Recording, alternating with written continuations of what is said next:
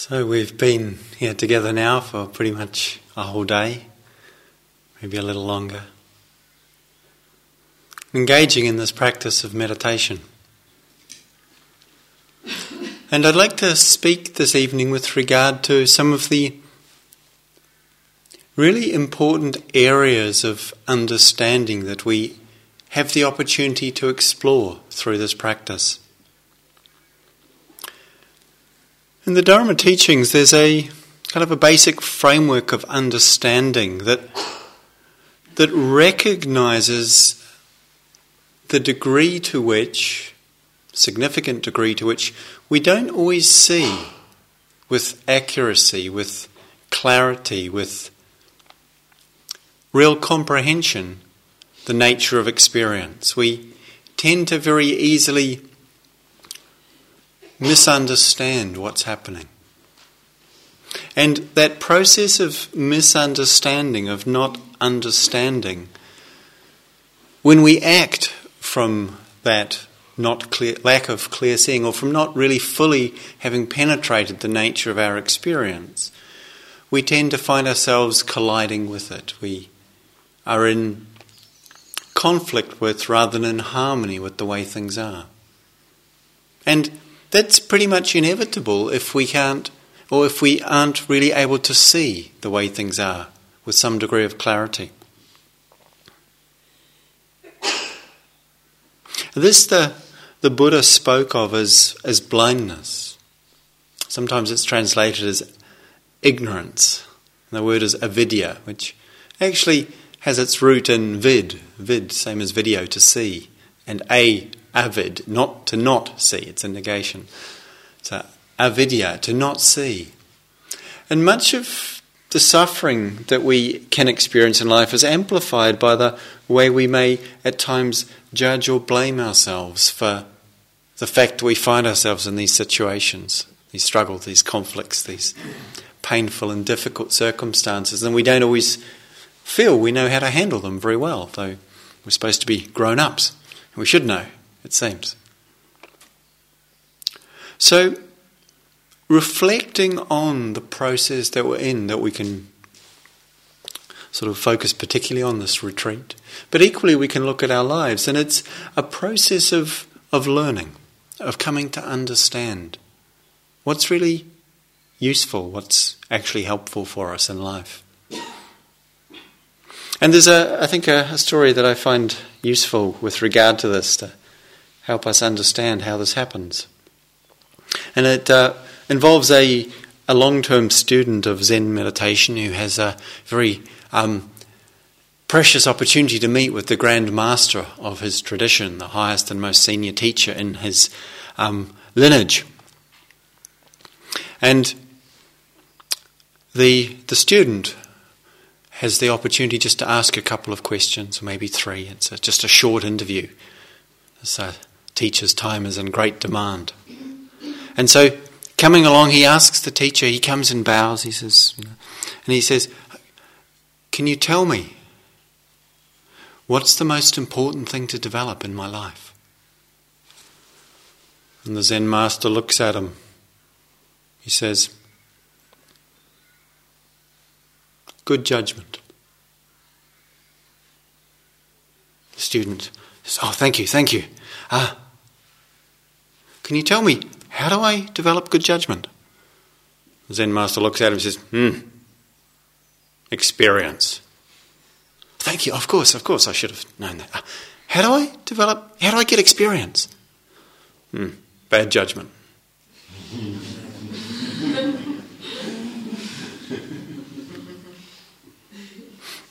and I find the story apart from its humanity, very uplifting because it, it kind of frames the whole process, doesn't it?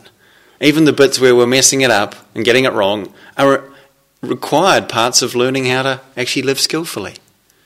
And it's really helpful to not be hard on ourselves when we're in the, you know, the getting experience phase rather than getting to enjoy the, the benefits of that experience, which seems comes later.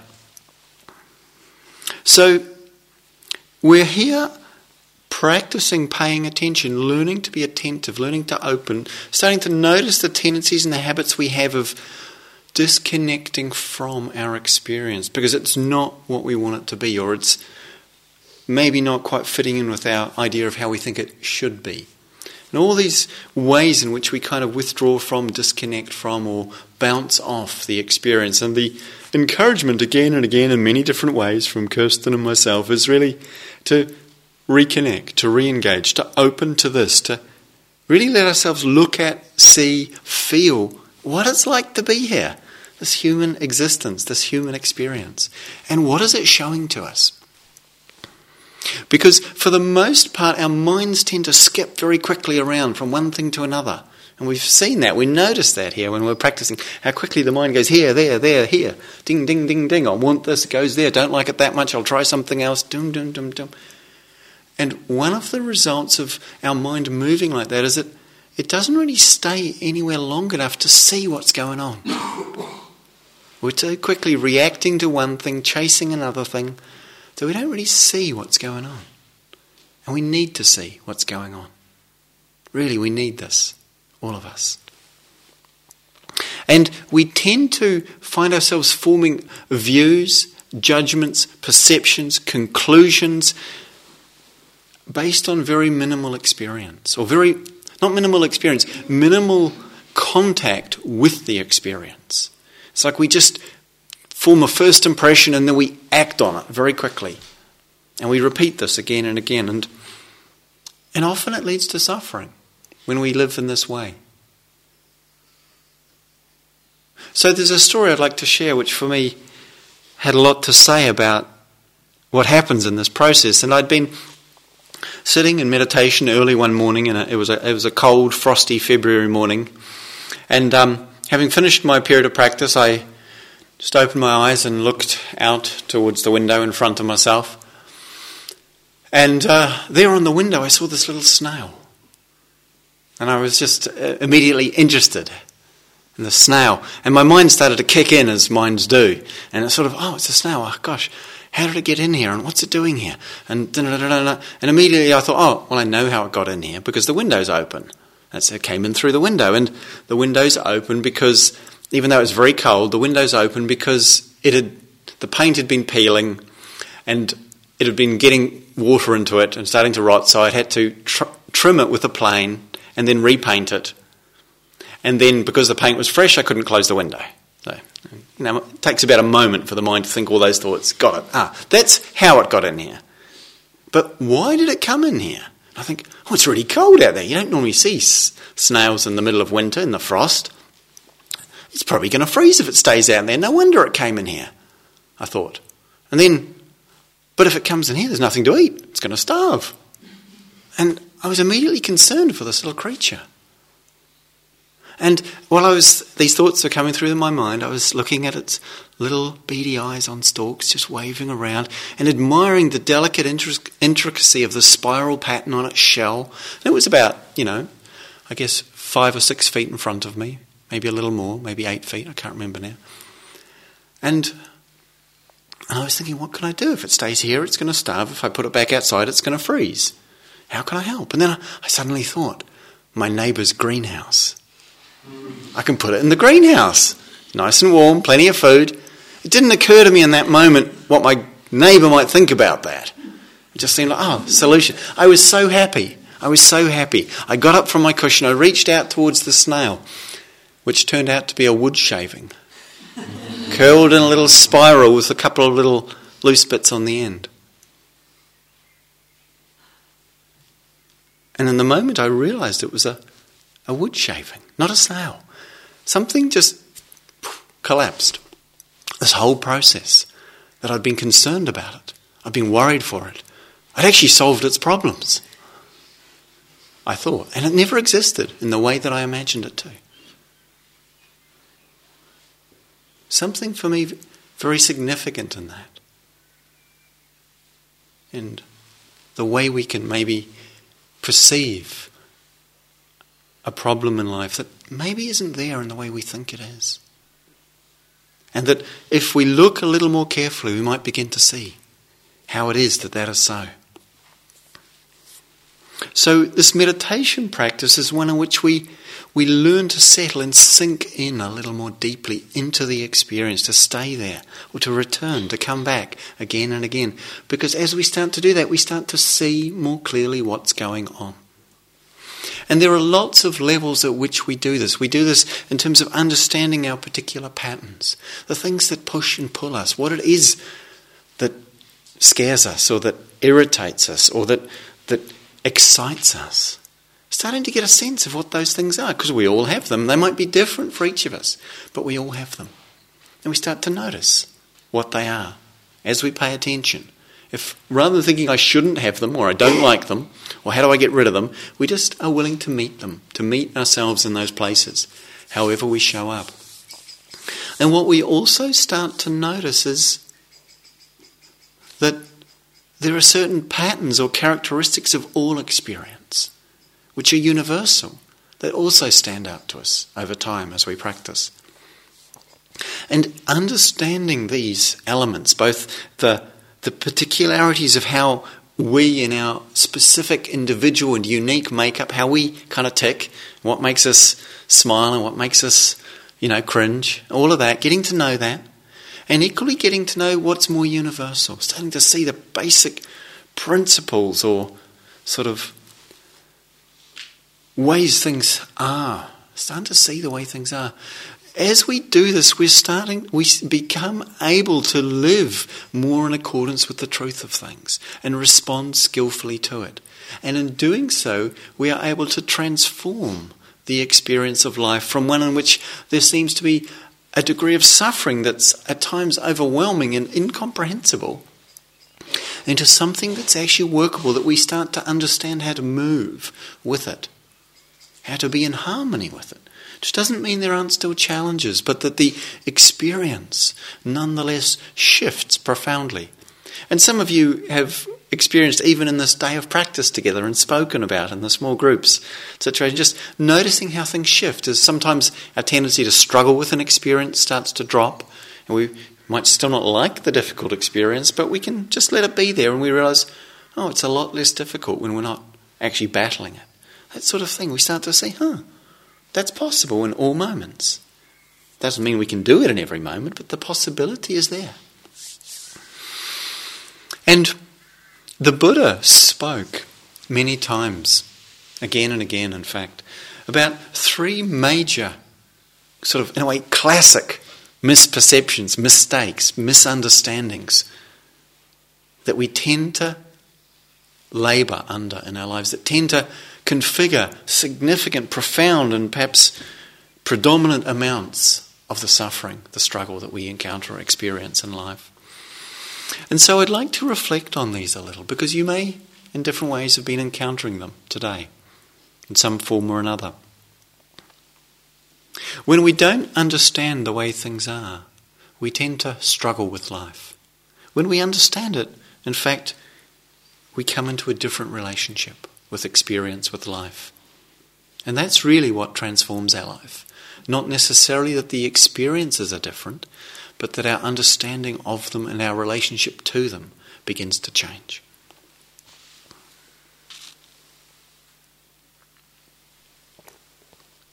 So, the first misperception that the Buddha spoke of, and he spoke about it again and again and again, it's the way we have the tendency to see things as being permanent when they're not permanent.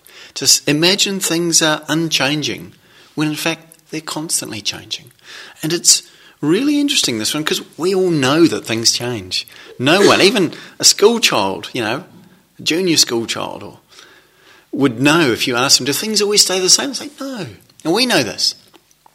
But so often we find ourselves acting and living as if we don't know that.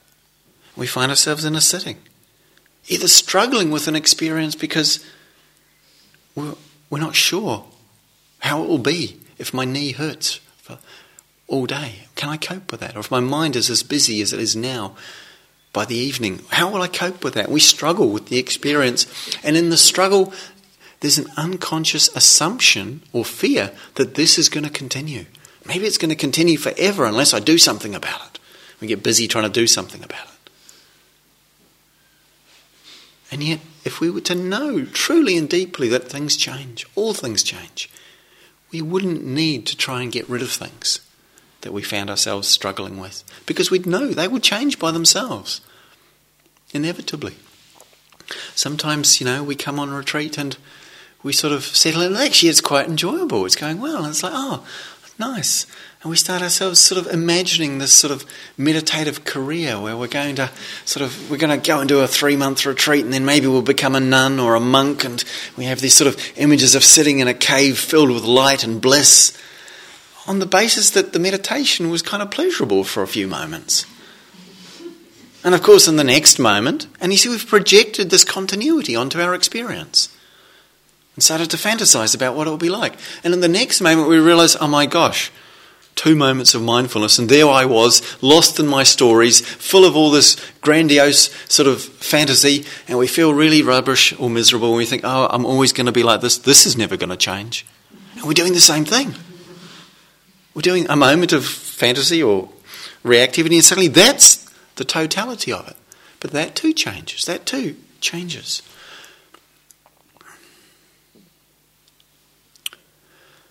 So, what we're asked to do is notice that things change. If we don't stay there long enough, we never stay long enough in one place to look at it and see, well, if I stay with this, what happens? Mostly we go looking for something more interesting or different, or figure out if it's something we like, how we're going to keep it. We don't just stay with it. And if we did, whether difficult, neutral, or delightful, we would see that it's changing even in the very moment we meet it. It's already shifting, changing. It's a little more, a little less, a little different than it was. And that's ongoing. So here we can watch that, we can see it. And perhaps sometimes we can get a sense of that, that yeah, things are changing. There's a, there's a beautiful passage from the from the Diamond Sutra, one of the uh, sort of much loved teachings of the, the northern, the later, the Mahayana schools of, of, of Buddhist um, teaching and practice. And it, it, there's a stanza in it that I find very powerful and evocative. It goes like this It says, Thus you should look upon this fleeting world, a drop of dew, a star at dawn, a bubble in a stream, a flash of lightning in a summer cloud, a flickering lamp, a phantom, and a dream. You just hear that kind of flow of different images of these evanescent momentary experiences.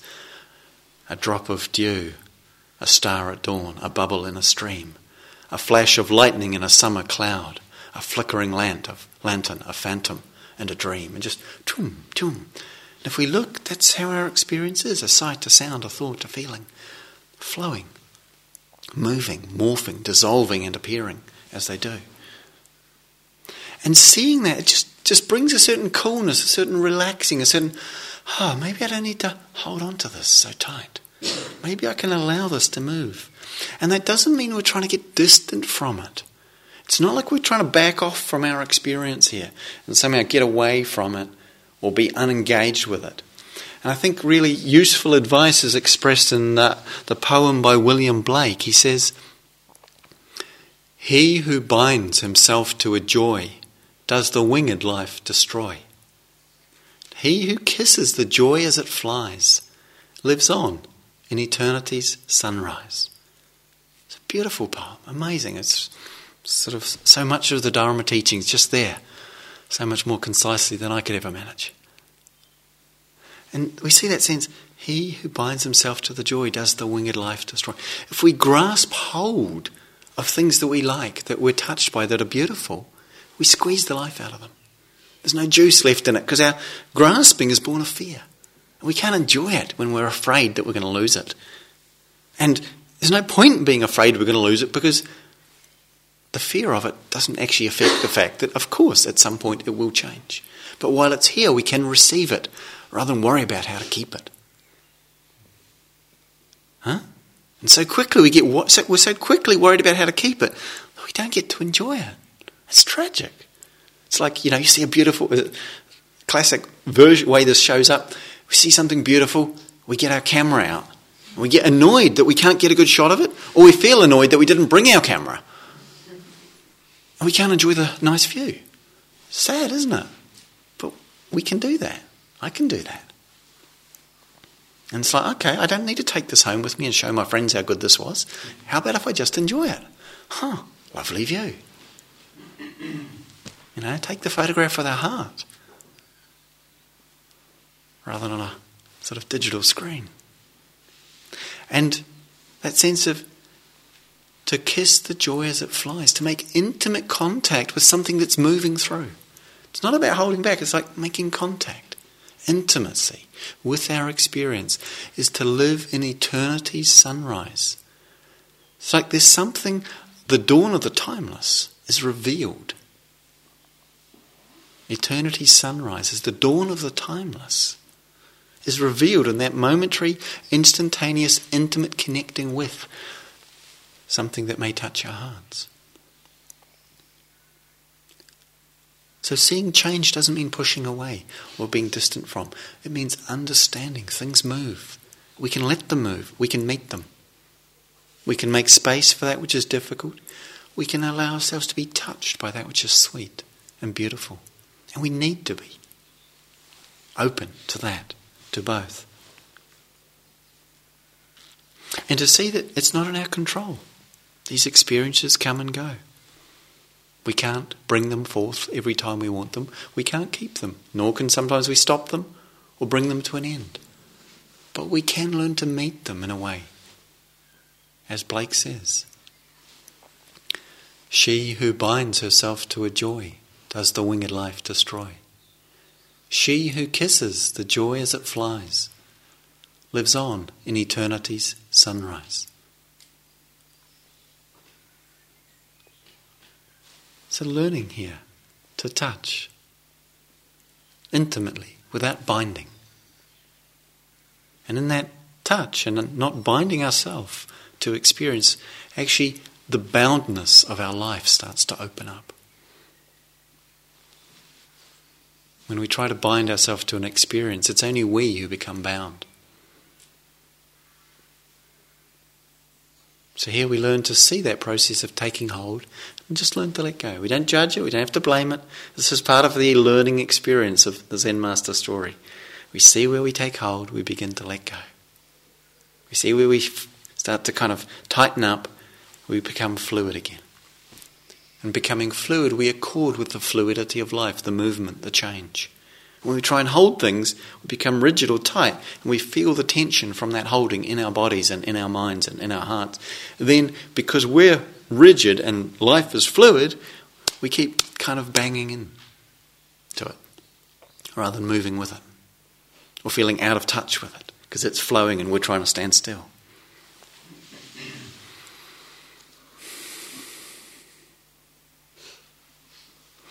So, the second characteristic that the Buddha spoke about, that, or the second misperception that the Buddha pointed out to us of experience, is that things in and of themselves don't give us lasting satisfaction.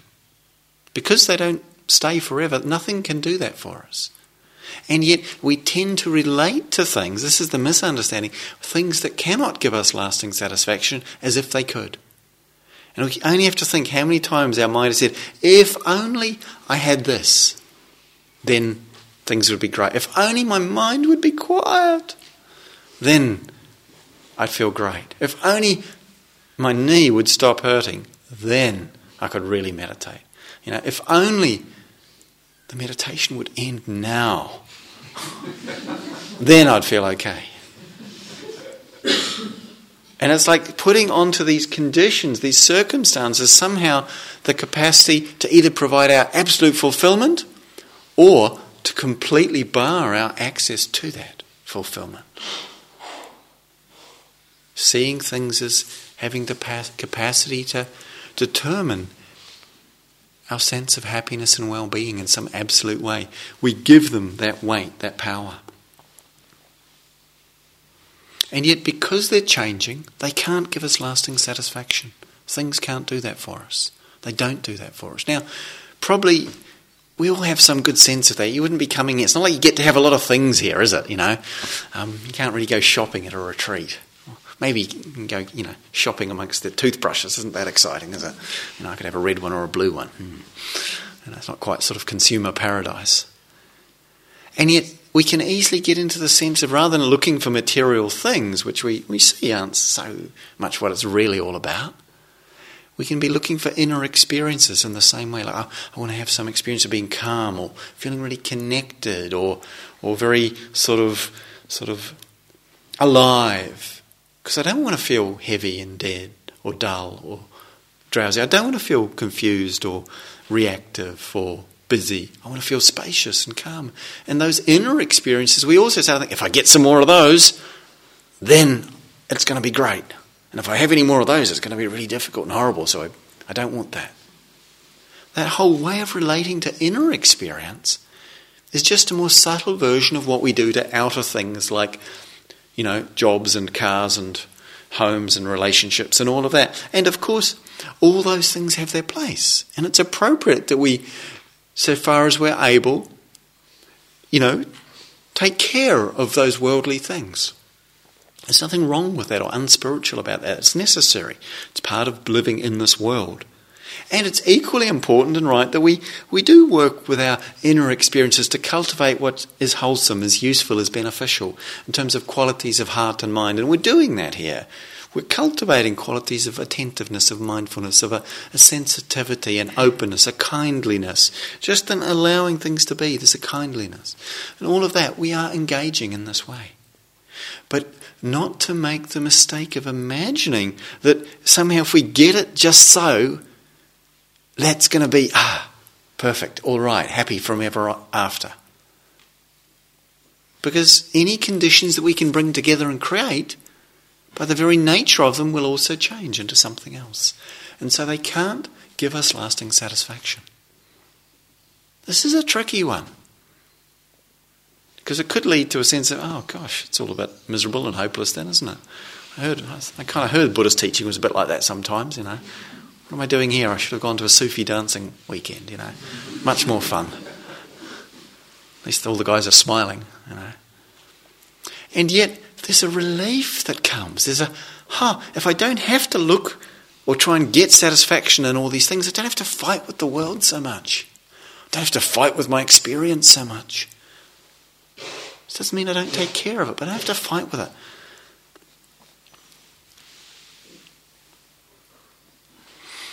And so there's this way of just letting go. Again, letting go to not, again, not be hard on ourselves for seeing the way we do this, the way we set something up. If only it could be like this, or if it only wasn't like this, then that way we're projecting happiness, satisfaction, solution, resolution of our life onto a scenario that we're mostly imagining. Basically, mostly imagining. Because if this strategy, if this way of doing things worked, we'd have got there by now. We'd have got it all sorted out. We'd have made it the way we want it, and it would have stayed that way, and we'd be happy. We'd have moved on to something else. It doesn't work like that. And letting go, there can be sometimes a sorrow in that, but actually, there's also a relief. And there's a remarkable amount of space that opens up as we begin to do that. Just, it's like we don't have to get somewhere else. Because that movement to kind of that projecting of satisfaction onto things and the need to organize them or keep them in a certain way or prevent them getting into a certain condition, that drives so much of this energy, this momentum of busyness, of stress, of pressure, because my whole life depends upon, it seems, we imagine, getting it together in the way it's supposed to be, or getting ourselves together in the way I'm supposed to be. And coming here, this invitation and encouragement again, just step out of that. Put it down when you notice it happening. Or just let yourself experience it from a more sort of compassionate place to see the suffering of that. Not judging it, but seeing we don't have to do that. And perhaps we begin to notice a sense of, ah, oh, yeah, I can just be here a bit more fully. And the third misperception that the Buddha spoke about is the tendency to see things as having some independent self existence, which they don't have. To see ourself as somehow separate and apart from everything around us in a way that isn't true or accurately describing what's happening here. All experiences arise all things arise in relationship to conditions and circumstances which support them. There are an infinite number of things that had to happen for you or for me or for anyone or anything that's here to be here. In the case of you know human beings, just you know starting with the fact we had to be conceived, we had to grow, we had to be fed, we had to be you know, all those things had to happen long before we kind of got here in charge of this life, or so we like to think. And there's a, a, way in which we nonetheless seem to imagine or conceive and believe that I, over here, am somehow living an existence that is apart from the life and the circumstances and the existence that is all around me. That all these things are out there as somehow discrete, separate othernesses to me, which is over here, and I call myself. And we call other people their self. So we're asked to look at our experience, not to take some idea out of this. And sometimes we hear this kind of teaching, and the view arises oh, so the Buddha says I don't have a self? Oh, okay, so I don't have a self. Hmm. We maybe wonder a little bit what happened to the self I thought I had before, um, and what I'm supposed to do now that I don't have a self. It can be a little bit confusing. And it's really, that's not so helpful. What's useful is to look at the sense of me that we encounter or the sense of you or something, even this bell, as if we imagine this bell to be something particular by itself. And call it a bell. To look at what's going on there. What's actually happening here while that's going on?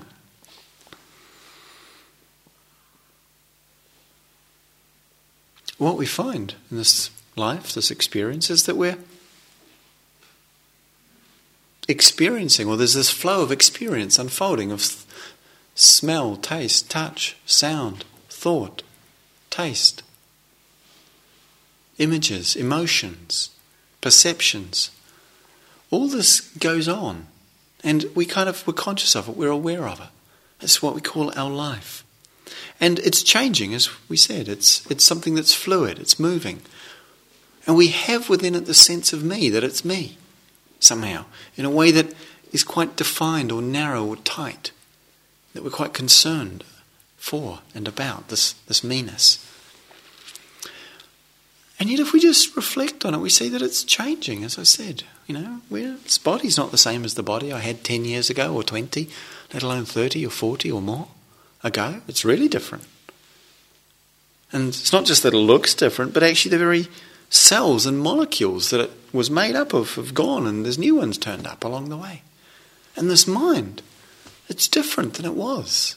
In some ways it seems to have sort of learnt and grown, in other ways it seems to, uh, you know, be regressing rapidly in terms of its functionality and memory and, uh, you know, all these things just keep changing. Our bodies and our minds. They're not as they were. They're not something we can make our own or define ourselves by. See, you know, this body, this mind, the one that you had before, it's gone. And the one that you will have in the future, it doesn't exist. It's not there waiting somewhere for you to get it out of the cupboard and, you know, climb into it and here we go, another mind body. You know, it's not there. The only thing we have is this moment's experience. We can't find anything else. And the Buddha said, okay, so if this is what it's like to be existent, so it seems, look at this. You know, look at the ideas we have, the stories we tell ourselves, the beliefs we have about who we are, the thoughts and feelings that they evoke about, I'm like this, I'm not like that the images we have based on our past experience. I'm successful. Or I'm actually not very successful. I'm a kindly person, or I'm a bit of an angry person, or whatever story we might tell about ourselves. There might be some accuracy in our perceptions in that, yeah, sometimes we show up like this.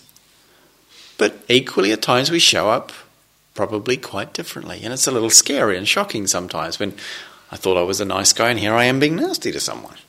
How do I deal with that? Or actually, I'm really good at things and I appear to have just really screwed something up really badly. How do we handle that? Sometimes it goes the other way and it's like, I don't think I'm very good at things and something's going well and I'm really not sure that's okay. Or, you know, because it scares me. I'm supposed to not do well at things and here am I doing well? Maybe I better mess it up, you know? It's like the experience of reflecting on who we imagine ourselves to be can be both embarrassing and humorous and remarkably liberating. Noticing, you know, the images we have ourselves based on our roles, you know, that we're the teacher or the student or the, the wise one or the fool or the, the ways that we show up, you know. It's totally conditional. If you were all to get up now and start singing and dancing, the teacher wouldn't be sitting here. It would just be some guy talking, looking kind of silly. Yeah? Really? It's like there's no teacher that I am here. It's just teaching is happening because studenting is happening. And you're not students anymore. Some of you are teachers. In another situation, you're sharing your wisdom and understanding, either in a formal role or just an informal setting. We're not one thing or the other in that way, but we get fixed into it, and then we think, oh, well, the teacher should know. Well, they must know. I hope they know. You know, and, well, I'm the student. I don't know. Who says that? Who, who's to believe that that's so? The wisdom that we're seeking is in all of us here. And actually, it's that wisdom that's bringing us to look, to see, to understand what it is. It's already here in our interest to know and understand more deeply.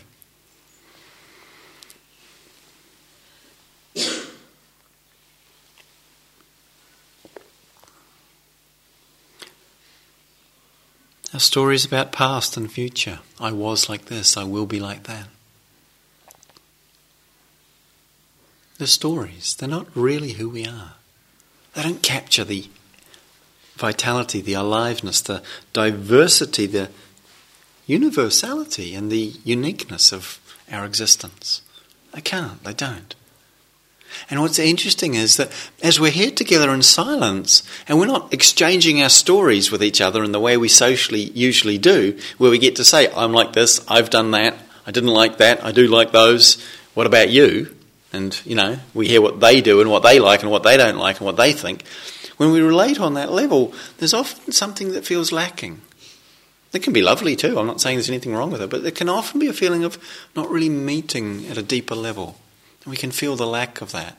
And yet here, where we actually don't know each other hardly at all, we haven't, you know, been introduced, we don't know where we come from uh, each other, but sometimes just in being together, we start to feel something else qualitative about just the presence, the aliveness, the just the the beauty and nobility of someone, you know, doing the walking meditation. Because we know how hard it is to keep doing that totally useless, stupid thing called walking, which gets us nowhere and seems pointless and must look really daft from anyone driving down the road. You know, and yet someone's doing it. We, can, we can feel touched by it and inspired to, oh yeah, okay, I'll do some of that too. Now, all this can go on here, so many different ways.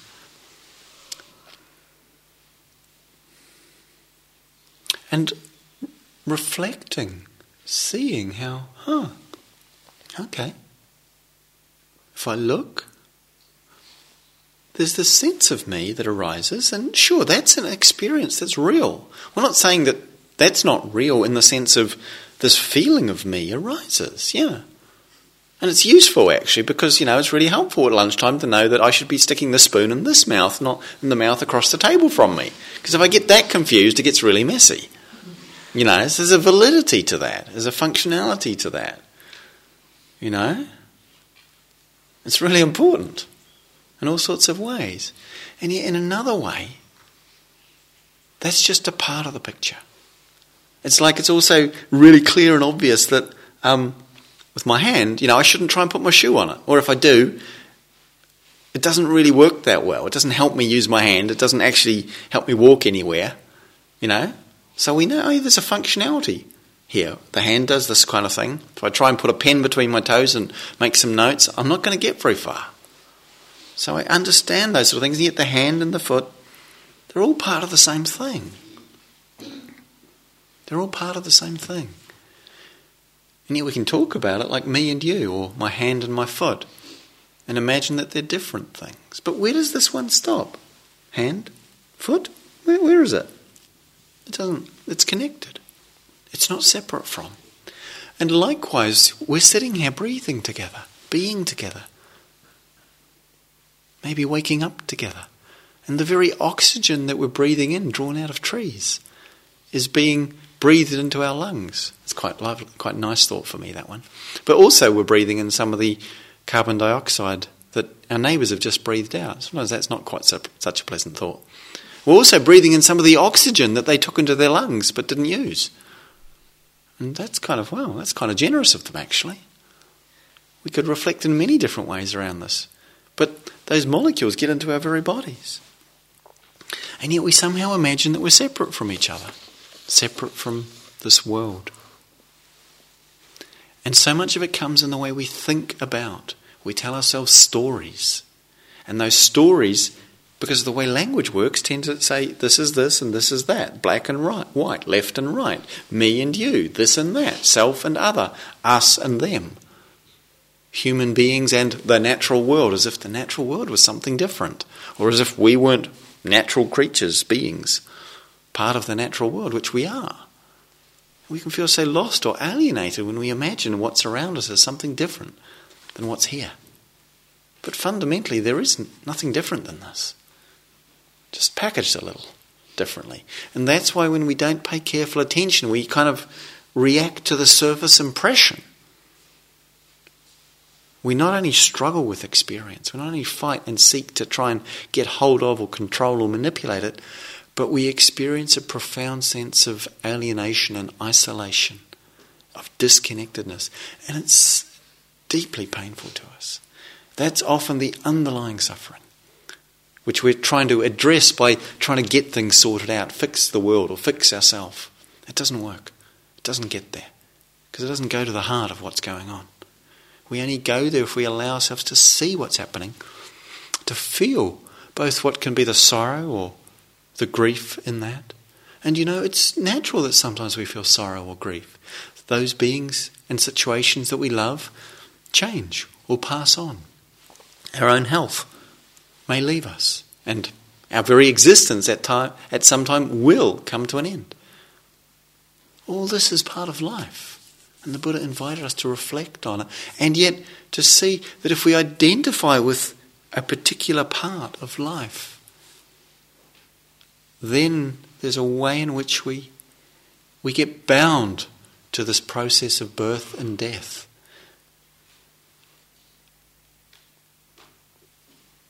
And that bondage to the process of birth and death is not obligatory.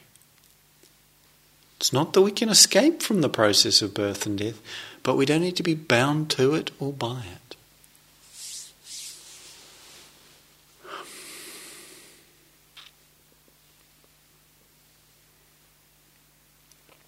So, what might it be to look upon our experience with the the sense or the possibility that maybe there's something more here to discover. There's something to understand through entering wholeheartedly into this that we call life. That is, this life makes it sound like it's something. It's this ongoing process of conscious aliveness. Now, admittedly, sometimes it's not that conscious, but uh, we're working on it. That's our practice, trying to become more fully conscious of what's happening in this. And sometimes we can just feel a shift of, of perception as we start to look more carefully, more deeply. There's a story I enjoy that expresses some of this. Um, when we learn to see in new ways, things change for us. And uh, there's a story of this great Chinese Taoist master who lived in a little cabin, a little hut in fact, on a hill in the uh, sort of high hills near the mountains. And uh, this, this, this great master was well known in the local villages, would come down and walk um, now once a week, just begging for food and receiving whatever the villagers would offer, and taking the offerings back to the hut, and would be up there practicing and engaging in meditation, it seemed. And one day, a, uh, a, a, uh, a delegation from the, the local town council came walking through the villages, just, just checking out to see how things were, and they heard about this, this, this wise master, and they didn't actually think it was a very good idea that people were begging. Begging's, you know, not, not, not encouraged, but frowned upon. So they thought they'd go and have a word and, you know, see what was going on. And the master, she was sitting in her hut when they came. And they knocked on the door. Boom, boom, boom.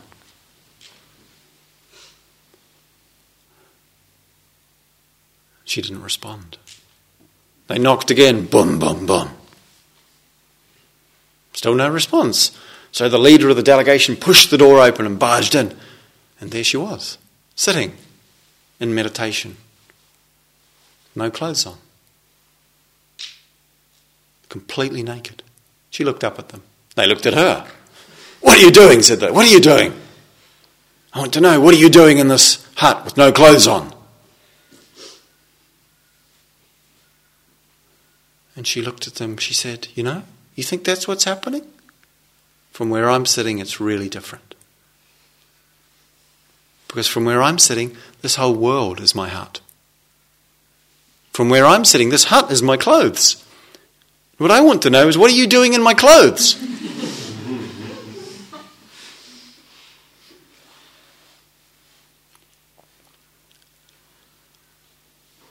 what might it be to have that kind of vision? That somewhat there's a certain expansion. I don't know if you get the sense of that. It's kind of a humorous story, but it's also quite lovely. That sense of this whole world is my heart. It's like drawing the boundary somewhat more broadly, more expansively. We don't need to hold so tightly to the sense of ownership of what defines or what boundaries us, because that's what that story is about. Where do we draw the boundary here? If we draw the boundary a little more widely, the whole thing changes. The whole thing changes. This body, these thoughts, these feelings, this life that we inhabit, maybe it's not so limited, not so tightly boundaried as we've imagined.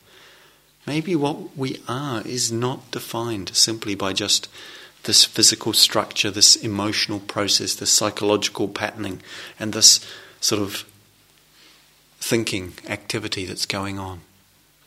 Maybe there's more to it than that, more to it to discover.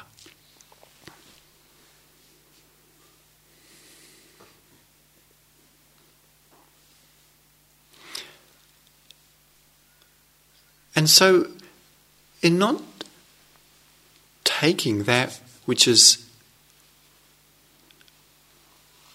which isn't really separate as being separate, not making a sense of isolated self out of something that's related, that's connected, that's actually expansive rather than boundaried.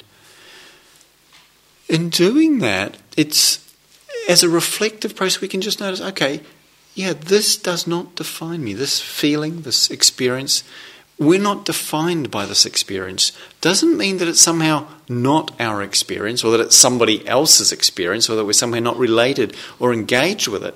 Because clearly, experience can be very significant and important. What's happening here? These thoughts and feelings. As I said right at the beginning, we need to understand how that works. And yet, we're not just that. We're not limited to that. There's more here than just that. And this is what we are invited to understand to enter into what we could call perhaps a realm of vastness, of openness, of unboundariedness, where the way our mind tends to separate, divide, and disconnect is no longer given the authority or the stamp of being absolute. Where we just see that as an activity that is sometimes useful and sometimes not. And we become really interested in what is it to be here? What is it to not define ourselves as being this or something else? It's not that we're saying we're something else than this, but nor are we just this.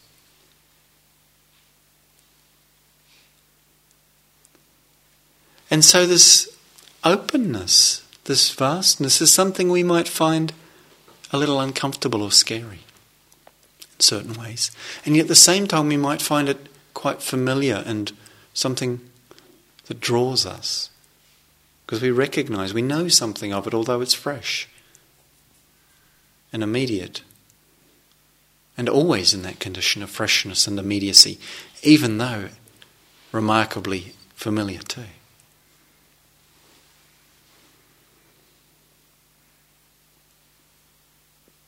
So, what we're here to understand is not defined or limited by what we are or what we experience in terms of our human mind, body, heart activity. But nor is it apart from that, nor is it somewhere else or something else than this. That's not something our minds can easily wrap themselves around. So it's not necessary to try and figure that out. But if we don't take this stand or that, where are we left? Because we're still here. We're still here. There isn't somewhere else to be. And so when we're not making experiences into something that we imagine our happiness, our well being, our peace, our satisfaction, our freedom depends upon absolutely. We're not giving experiences that authority over us. We're not trying to build up or destroy the sense of self or identity that we have. We're not trying to get rid of it or make it into something. But we're just seeing it for what it is, which is a certain kind of functionality. It has its function and its limits, like most. What we can start to notice, what is so ordinary, that we actually just don't quite manage to notice it unless we're really paying careful attention, unless we're really fully, wholeheartedly present. What is so familiar to us, so ordinary, that we don't quite see it.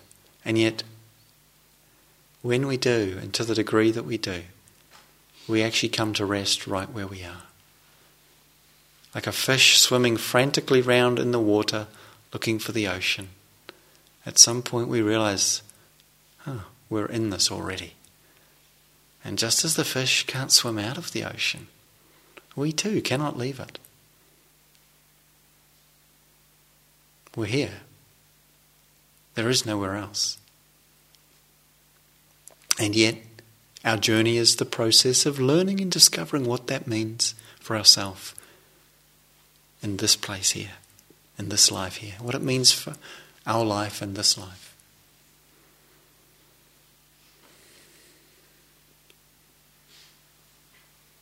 And this is really a process of connecting and letting go, letting go and connecting again and again.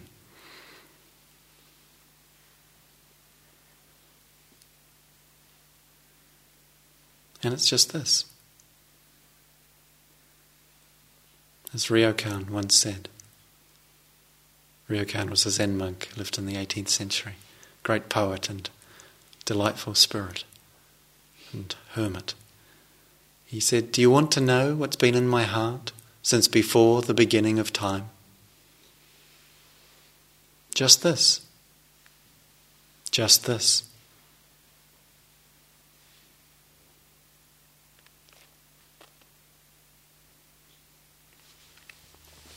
So let's sit together, just as we are, for a few moments quietly.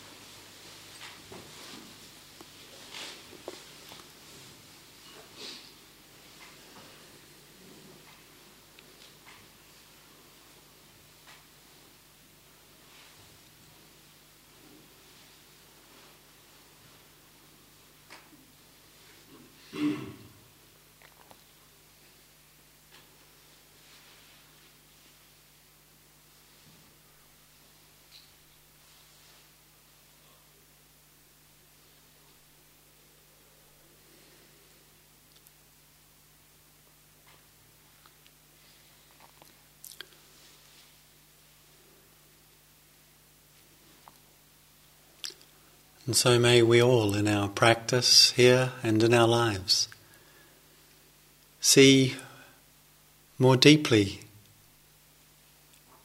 and through the appearances of surface things to come to understand the nature of life and the way things are. And to know in our hearts the truth that is unbound to live in this world with care and compassion for ourselves and each other, for our own well being, and for the welfare of all beings.